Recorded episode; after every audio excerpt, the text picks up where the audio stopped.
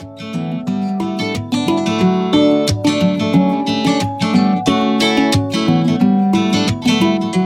listeners. Welcome to the Morning Report podcast supported by the St. Paul's Hospital Foundation. I'm Daniel Ennis, today's host, and I'm joined today by Doctors Barry Casson, Stefan Voyer, and Steph Saad, who's the current chief resident. And today we're talking about a patient that I saw during my first stint as junior attending for rheumatology at Vancouver General. So here's some background history on our patient. This is a gentleman, a Caucasian gentleman in his mid to late 20s. He has no relevant past medical history, no allergies, he's not on any medications no habits, no non-smoker, no significant alcohol use, and no uh, recent travel or occupational exposures. He doesn't have anything relevant in his family history like malignancy or early heart disease or any hereditary conditions. So he initially presented to hospital with over one month of progressive weight loss, low grade fevers, abdominal pain, bloody diarrhea, and nocturnal bowel symptoms. In the emergency department, he was noted to be a bit pale, but he was otherwise in no acute distress. His vital signs were all stable, and he was afebrile. He did have some generalized abdominal tenderness, but no organomegaly, and otherwise the exam was negative. So, Steph, do you mind running through quickly what your differential is at this point, given the demographic features and that presenting syndrome? Oh, Dan, you're putting him right on the spot. I like it. Is that that's new? I love it. right into it. Uh, so I think it's quite obviously there's still a lot of possible things here, but we have a gentleman that's in his mid 20s who's previously healthy with no obvious risk factors uh, that you gave us a pretty good negative list there, who's coming in with sounds like significant symptoms in terms of abdominal pain, bloody diarrhea, and weight loss.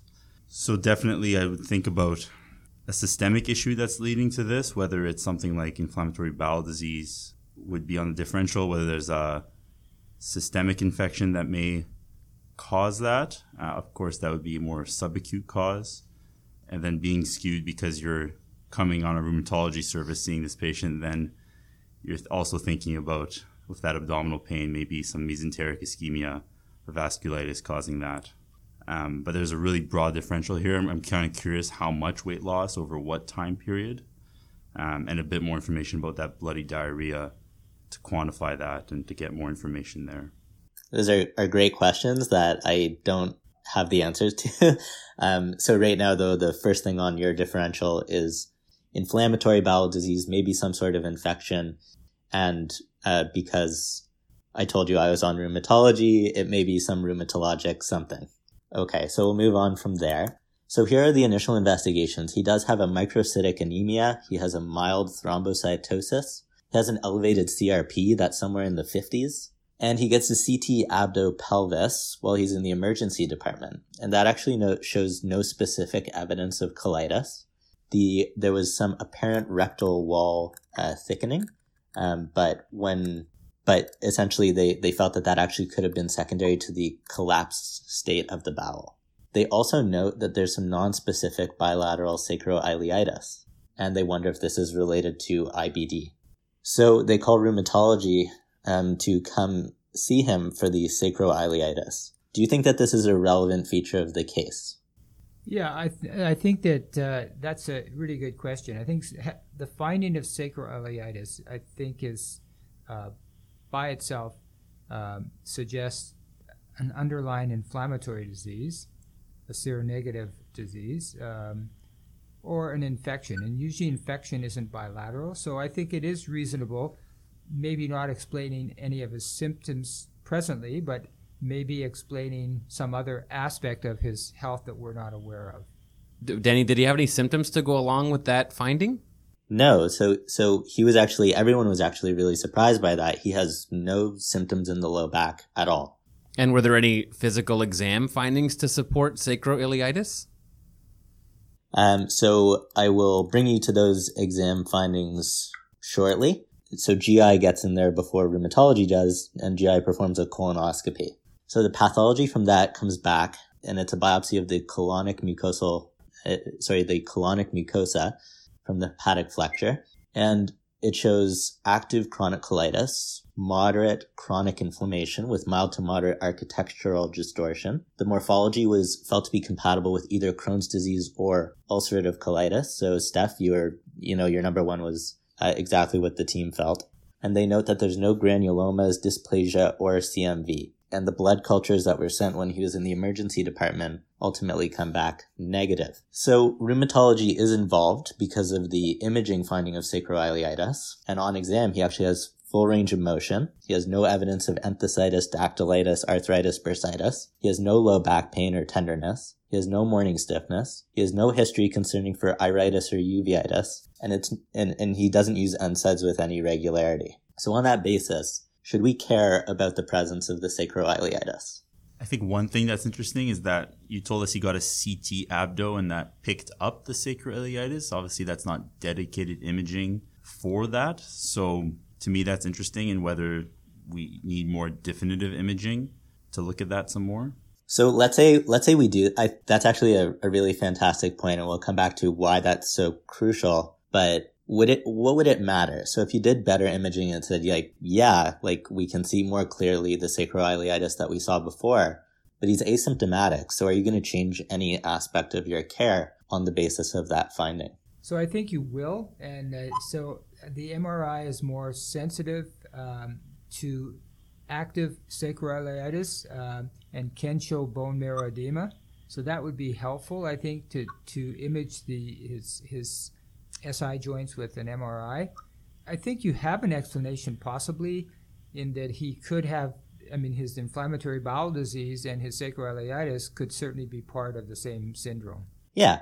So I think that we need some more information on the relationship between IBD and sacroiliitis. So in the the same month that he's admitted, an excellent article is actually published in Arthritis Care and Research that actually helps us answer this question. And the author of that article was John Chan, who's a staff rheumatologist at Vancouver General Hospital, who was actually not on service at that time. And it's a collaboration with um, some of his previous research supervisors in Toronto, Nigel Haroon and Robert Inman, who are both major contributors in spondylitis and psoriatic arthritis research. So what they did is they looked at CT scans from 316 patients with IBD from the Mount Sinai registry, of which three quarters were Crohn's disease and they compared them to 108 control patients. Now, all of these patients had had CT scans for non back pain related indications. So the IBD patients had them for abdominal indications, which Steph is what you were getting at. And the 108 controls, they were actually getting CTs for genitourinary issues. And what they found in this group is that the controls actually had a rate of sacroiliitis of 5.5%. And that was compared to the IBD group, which had a rate of about 15%. So that represented a threefold higher prevalence of the sacroiliitis if you had IBD compared to not. What's interesting here is that the actual general population rate of sacroiliitis is typically 1 to 2%, and true ankylosing spondylitis is about 0.9%. So the rates in this study in the control group were actually a bit higher than they expected. And when they went and called those patients, two of them actually sounded like they may meet criteria for ANKSPOND. So that might have been just accidentally picked up in this study. But the point of this study was that the rates are actually quite high uh, in this in this group. And there are some other studies that look at this too. So in X-ray studies, it's up to 25%. In other CT studies, it's up to 45%. And in an MRI study, which is what you're alluding to, Dr. Casson, the rates were up to 39%. But the, but the question is, of those with sacroiliitis, how many of them are actually symptomatic? And that may be somewhere around 3%. So actually a relatively, there's more people who you're going to pick up who have asymptomatic sacroiliitis than actually have symptoms. And then you might wonder about the HLA prevalence in this group. So in some of these studies, uh, HLA B27 prevalence was increased only in those patients with IBD who also had true ankylosing spondylitis, but not necessarily in those who just had the isolated sacroiliitis. And our patient turned out to be HLA B27 negative. So with that information, just recognizing that the prevalence of that finding is actually high, and there have been some other studies, I believe that John Chan was also involved in, that actually showed that um, a lot of CT scans for abdominal imaging never even comment on the sacroiliitis that's there despite its prevalence. What do you guys want to do to manage him?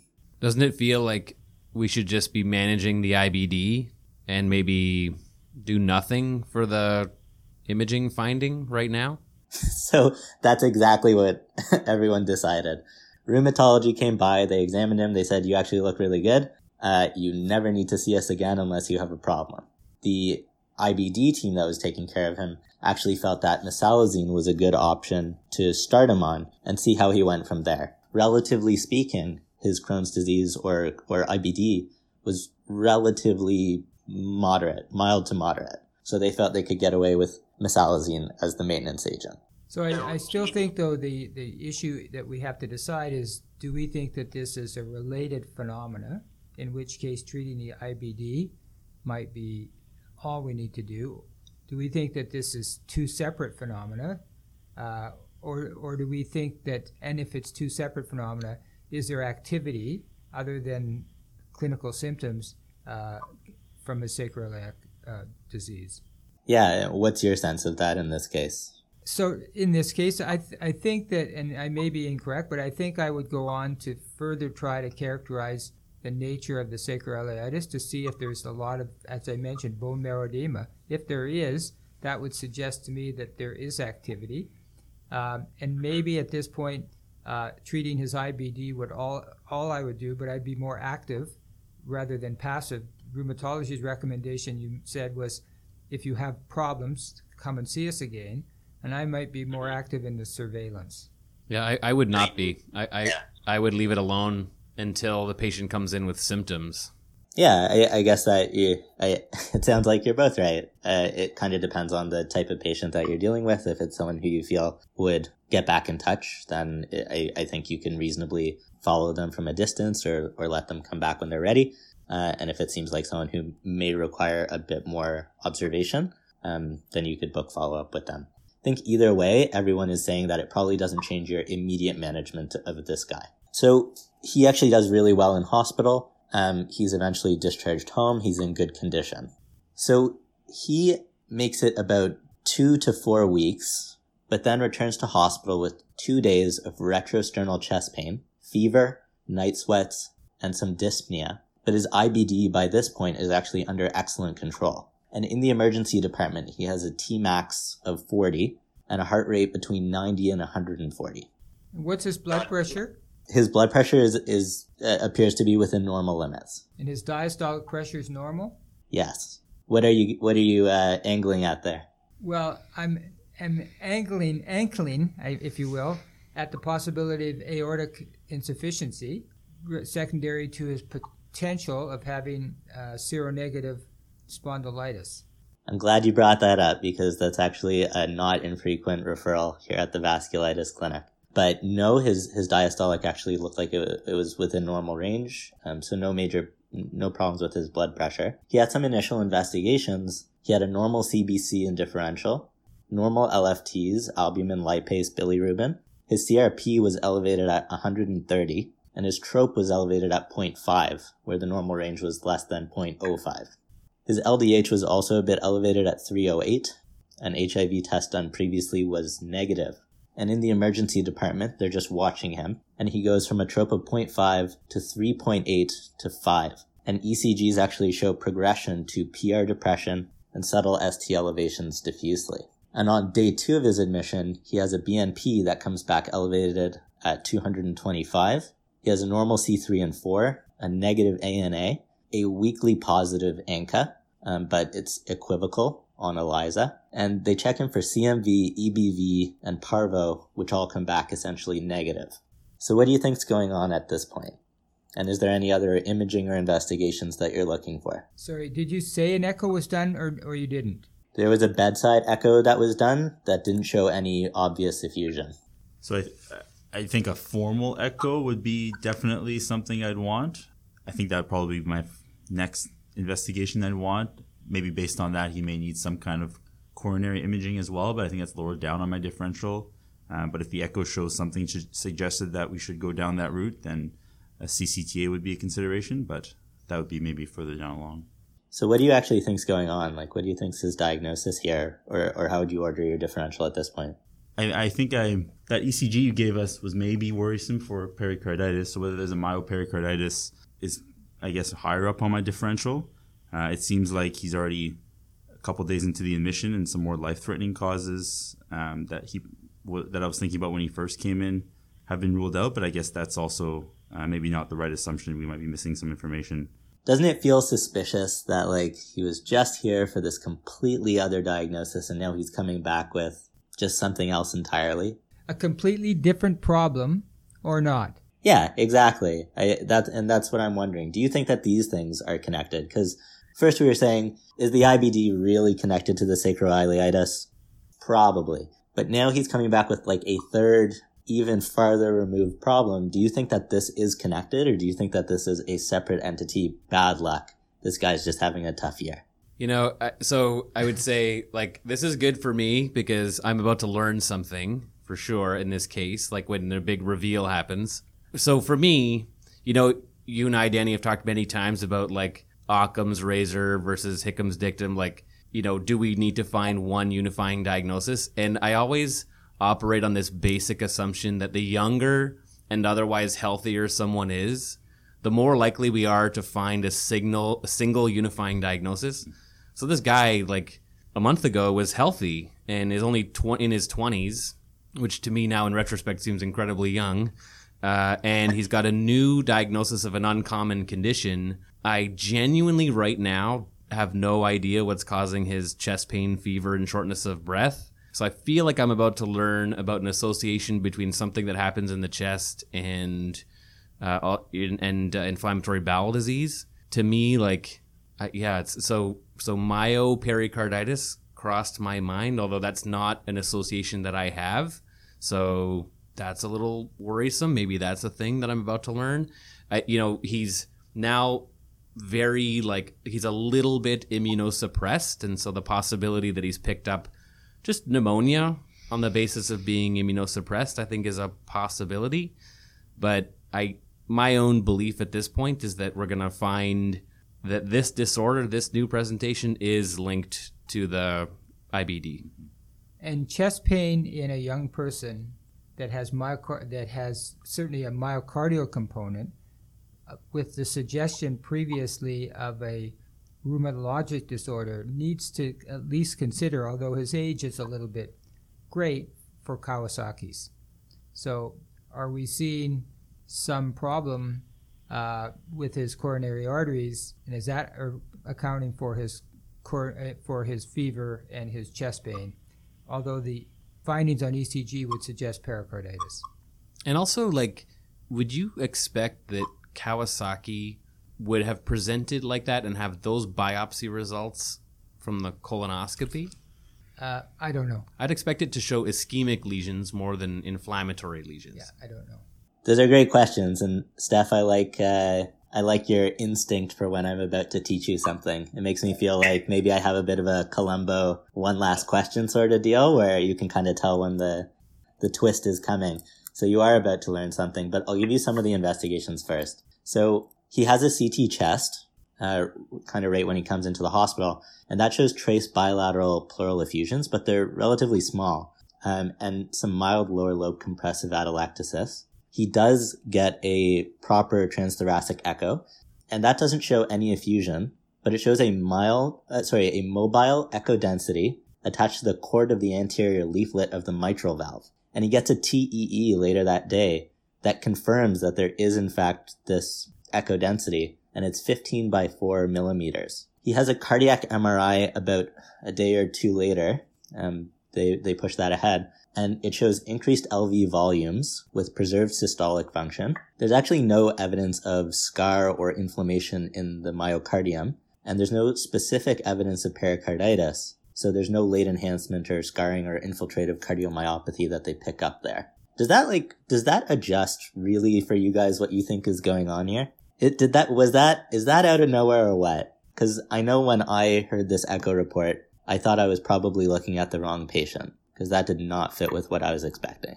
Well, I don't think any of us are expecting any of these things. I would say that thinking of what we've what you've told us, marantic endocarditis from an unknown etiology as possible.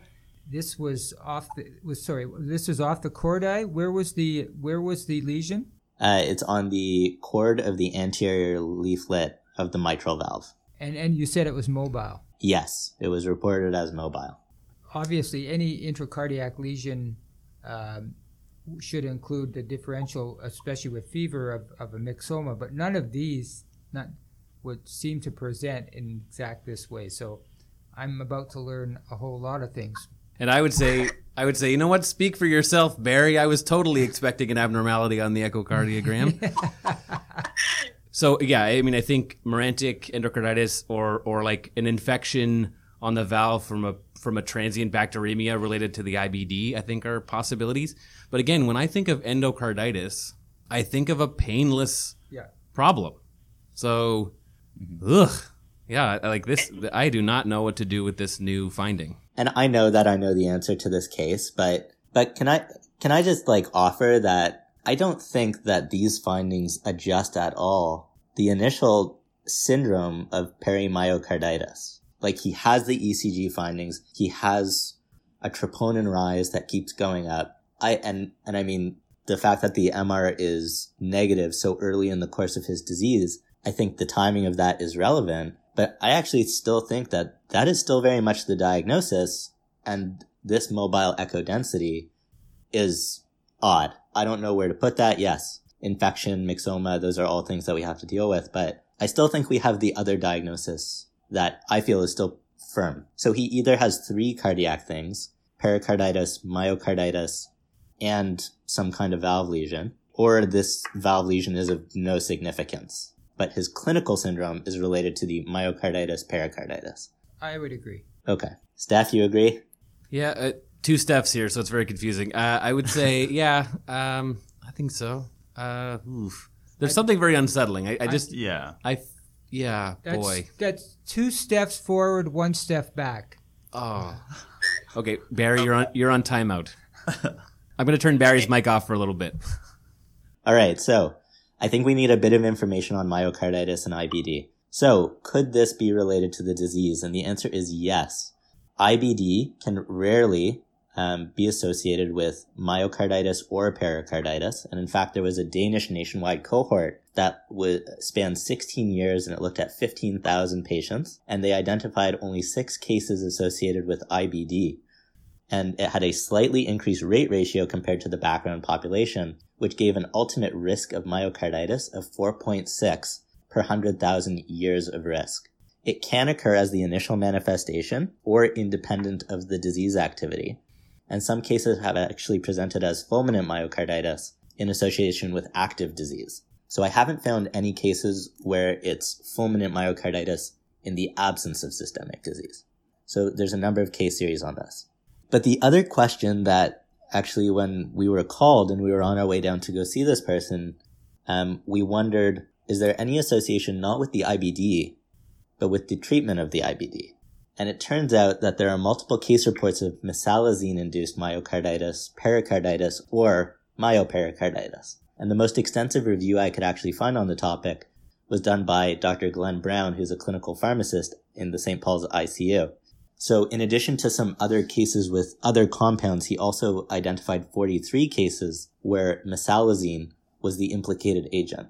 And essentially, here's what's important. There's no pathognomonic lab test or echo finding that defines mesalazine myopericarditis from IBD related. Most patients did present within 28 days of starting the mesalazine. Discontinuation of the medication can result in very rapid resolution, even without additional therapies. But in those who did receive therapy, about half of them actually used prednisone, which I know is not our typical agent of choice for pericarditis. Rechallenging with 5-ASA has actually been reported to cause recurrence within hours, and in the end, he concludes that there's no clear diagnostic strategy to differentiate between the two causes, but there is enough suspicion to think that mesalazine truly does have its own peri- that it truly can cause myopericarditis or pericarditis. So, I'm going to bring you back to the case with that new information. Cardiology spends forever thinking about all of the imaging that he's had, the cardiac MRI, the multiple echocardiograms his blood cultures come back negative, and in fact, they ultimately think that the echo finding is more likely to represent a congenital mass than an infectious etiology or a myxoma. Rheum, cardio, GI all agree that in the end, um, this is unlikely to be infective endocarditis, but what would you do right away when you see him in the emergency department? What's going to be your management strategy? And we're seeing, and, and you're saying that we're seeing them when they first come in, uh, and now we have this information. Yeah. I mean, I still think you're going to, if you're seeing them for the first time, and you're not sure about the negative cultures that are going to come up afterward. This person's going to get empirically treated for an infection, and then subsequently potential endocarditis once you find the that mass. Um, and then you're gonna want to rule out life-threatening causes that brought them in with the chest pain and the fever, um, which is I'm guessing why they got the CT chest to begin with. How are you going to manage the the the perimyocarditis component? Let's leave the potential endocarditis, which I, I've kind of skipped to the end result of those discussions. But when you see him in the first place, what are going to be your agents of choice? I mean, our first line usually is going to be an NSAID with colchicine, but I'd have to think through that given, you know, yeah, it's not like IBD is a contraindication, but certainly you might not tolerate it or do very well on that. That's a good point. And also I'd add to that that I, you know, I've just told you that mesalazine can actually induce, potentially induce um, a myopericarditis. So would using uh, aspirin or an NSAID, which are essentially all in the same family, although maybe somewhat different targets, do they share the same risk? So giving him aspirin, would that potentially worsen his symptoms? Would that be something that you guys might consider in the management here? I'd look that up, but I've never heard of that. I think in this case, you know, given that he has another inflammatory condition that will, so let's say we're going to presume to stop his current immunosuppression. I think the easiest thing to do at this stage would be prednisone and colchicine. Probably that's what I would do like with you know with a bunch of reading. Me and Up to Date would do prednisone and colchicine until Up to Date told me otherwise. uh, and does the fact of a potential infective endocarditis adjust your likelihood of using prednisone, or are you still happy to use it as long as he has proper antibiotics on board? Oh, um, yeah, I don't know. Uh, yeah, I mean, if he's empirically covered, he's going to be monitored for a little bit. I think I could get my. I mean, at this point, like I, I probably if I saw that echo report, I would start thinking like, is this a red herring? Because particularly with negative blood cultures, why would this guy in particular have endocarditis? You know, what's his risk factor? That is exactly what what everyone else was thinking. We all thought that is not why we were doing the echo. We were not specifically looking for endocarditis, but now we've found this weird lump on the the cord. What does that even mean? And it wasn't even on the valve. It was just on the cord. So that was pretty odd, and I think everyone struggled with interpreting that in the context of his actual presentation. What would you say, uh, because I think this came up a lot on GIM, for patients with pericarditis based on the COPE trial and, and the ICAP trial using steroids in the context of pericarditis? Well, I think that uh, that Steph was correct. I mean, first of all, I think what we didn't, I think what was inferred, but we didn't state explicitly is mesalazine would be stopped. Um, so that would be the first thing. And therefore, we're left with a person who has inflammatory bowel disease who has been controlled, um, but who has a chance of flaring, and now uh, pericardial, myopericardial disease. So I don't think I'd use colchicine. I think I'd just use prednisone. And I wouldn't be anxious about his immunosuppression or the fact that we're hiding anything because he's going to be under surveillance. And I'm not certain that this would change things. Great. Um, I, w- one of the things that I found interesting is that in, in the trials that looked at uh, recurrent pericarditis or first episode pericarditis, um, there seems to be this consistent signal that corticosteroid use is associated with uh, recurrence. So in the COPE trial, it was an odds ratio of 4.3. Um, and it was also seen in, in other uh, systematic reviews. But I think what's important for, for me, um, in this case is that that wasn't really the population, um, of those trials. So while the COPE trial may have included, uh, patients with autoimmune disease, maybe uh, it was 15% of patients, which totaled 10 in each of the groups. Subsequent trials, um, either excluded connective tissue disease patients or had really tiny groups of connective tissue disease patients, and even less were inflammatory bowel disease. So I don't know that I, we could really apply the concern about like, oh, steroids increases the risk of recurrent pericarditis, um, I don't I don't really think that that is going to factor much into the decision on what agent I would use to treat. So Right. so in this situation, we actually the question that we were wondering about was first we stopped the uh, mesalazine because we wondered we could never prove it, but we wondered if that was the causative agent here rather than his IBD. We thought endocarditis really did not fit his clinical picture, but we were going to treat him for it and wonder about it anyways. What we actually wondered was because the case report seemed to show that you can actually just stop the mesalazine and everything resolves on its own. Could we do that here? Like, would we be comfortable doing that given that his trop continues to rise and he's actually having a fair bit of discomfort? And ultimately, we felt mm, we felt uncomfortable not giving him something that was likely to provide him some relief. So we started him on prednisone and colchicine, and he actually improved rapidly overnight and tapered off of treatment as an outpatient. Uh, his echoes were again reviewed, and he was followed as an outpatient, and it was still felt to be a congenital mass, although on at least one of his outpatient echoes, it was the one that was done a month after his discharge from hospital, the mobile mass actually appeared to be smaller, which I cannot explain, and I, I don't know what that means for our initial diagnosis in this case.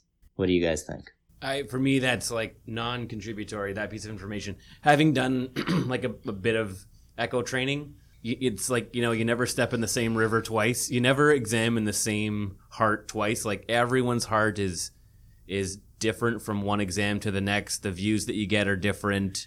You know, like recently they've started reporting echoes here saying like so and so's ejection fraction is 38%. And I say to myself like 30 what does that even mean? Like it's it we need a ballpark estimate, not a precise number. It could be 38% today, but that doesn't mean it's going to be 38% tomorrow. So, with that finding, I would say like yeah, if it completely disappeared, that would be weird, but if it's like a little bit smaller or a little bit bigger, I don't think I would fret. And and what do, what do the rest of you think? Yeah, I, would agree with that. Um, I'm guessing that you're giving us that echo one month after with no antibiotic treatment in the interim, just the pred and colchicine.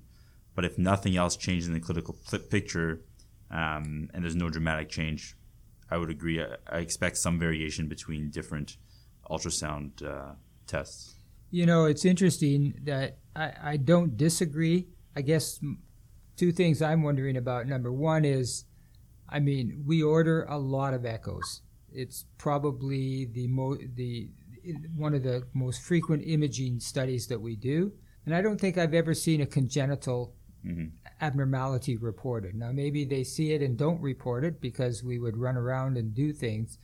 So this is pretty unusual. I I agree with the Steph brothers that um, the most I would do would be to follow this, um, not knowing what it is, and and I would continue to say I don't know what it is. Great. So I touched base with this patient a couple days ago, and it sounds like in the interval since he was in hospital, he has had one flare of his IBD, but otherwise he's been doing really well. And the plan is to stay away from five ASA containing compounds in the care of his inflammatory bowel disease. Uh, it sounds like cardiology has essentially ascribed the uh, mass on the chordae to a congenital lesion, uh, and there's no specific ongoing treatment for that. And all of his infectious workup uh, initially in hospital came back negative, and he's living a happy, healthy life right now. Back to the uh, SI joints. Has have they been re-imaged, or has he had any further symptoms? I'm not aware of any re-imaging, but no, he actually hasn't developed any new symptoms to suggest active sacroiliitis. So things have remained stable from that perspective. But you're right, that's something that kind of needs to be kept kept on the issues list, um, even if they're not doing surveillance imaging. Maybe they want to do surveillance physical exam or, or even just surveillance history about that. And and can I ask you how helpful the physical exam would be in this man? um, so it is, uh, I, I would say that there are a lot of different opinions on the value of the back exam in general and the spondylitis exam in particular. Um, I'd say that a number of the spondylitis experts that I have talked to feel generally that the specific measurements and special tests of the SI joints have too much inter-rater variability and have poor performance as a diagnostic test. Um, so I think that there's a little bit of nihilism there about the actual value of those physical exam maneuvers. It's my impression that I am probably, I, I've not, not found them to be particularly helpful unless it's really obvious. But that also might just reflect my poor skill as a, a junior rheumatologist. So um, I, I cannot answer for anyone else. I can say that I do not find it to be a particularly helpful grouping of exams because someone with low back pain of any cause can have a lot of those findings. Convincing, yeah. convincing findings of poor range of motion, tenderness over the SI joint, Faber test positive, Schober's reduced, all the things that we, we typically use in, in the exam. So I, I, I honestly struggle from the philosophy of medicine point of view as to exactly how much weight to give to those exams. Cool. So, would you? One final question: Would you follow him radiologically at any, uh, or would you just wait for him to develop symptoms and then come back? I think um, if it was just me and no one was watching what I was up to, uh, I think I would be interested in doing uh, repeat imaging at a year or maybe two years from the time that he was found to see if there's any change at all. Because if he actually does evolve into early ankylosing spondylitis, there is evidence that treatment can actually have an impact on radiographic progression, even though that impact takes years and years to actually be shown. But it might actually prompt me to consider additional imaging like MR and CT may actually tell us about erosive disease, which could be, could push someone to treat if there were any symptoms. I think if he always remained asymptomatic, even if his imaging was changing, you would be hard pressed one, it would be really hard to get coverage for some of the fancy medications. Um, but two, I think you would be hard pressed to get that patient to take potentially risky medications to treat no pain. So I think I would I would follow him mix of maybe imaging very periodically or once more and um, uh, history and physical. You're sort of talking out of both sides of your mouth, Danny. You want to image him, but you wouldn't do anything about it unless he developed symptoms. Yeah, I, I think that what I can offer him if I find that his imaging is advancing is maybe prognostic information. So this is not someone who I'm going to be every six months imaging with whole spine MRI. But I think if I was in his position, I would want to know if there was progressive disease or progression up the spine. So if this evolves out of just isolated sacroiliitis, that actually may have implications for future me. No, it wouldn't make me require treatment today, but it might mean something later on. You're right. I'm talking out of both sides of my mouth. No, no, that was a good save there. That was a really you, you, totally saved it. Now I'm back on board. I'm back on the Danny train. The other thing is that it's it's always interesting to to uh, revisit some of these issues. Uh, I'm a little embarrassed to say that we had a grand rounds on sacroiliitis approximately a month ago by Dr. Chan, and I think that I've I was trying to recall after you said this some of the information that I know I've forgotten. So uh, thanks for the refresher. No problem. Thanks, guys. Thanks very much to everyone who participated in today's case. Uh, we hope you enjoyed it, and we will see you at our next case.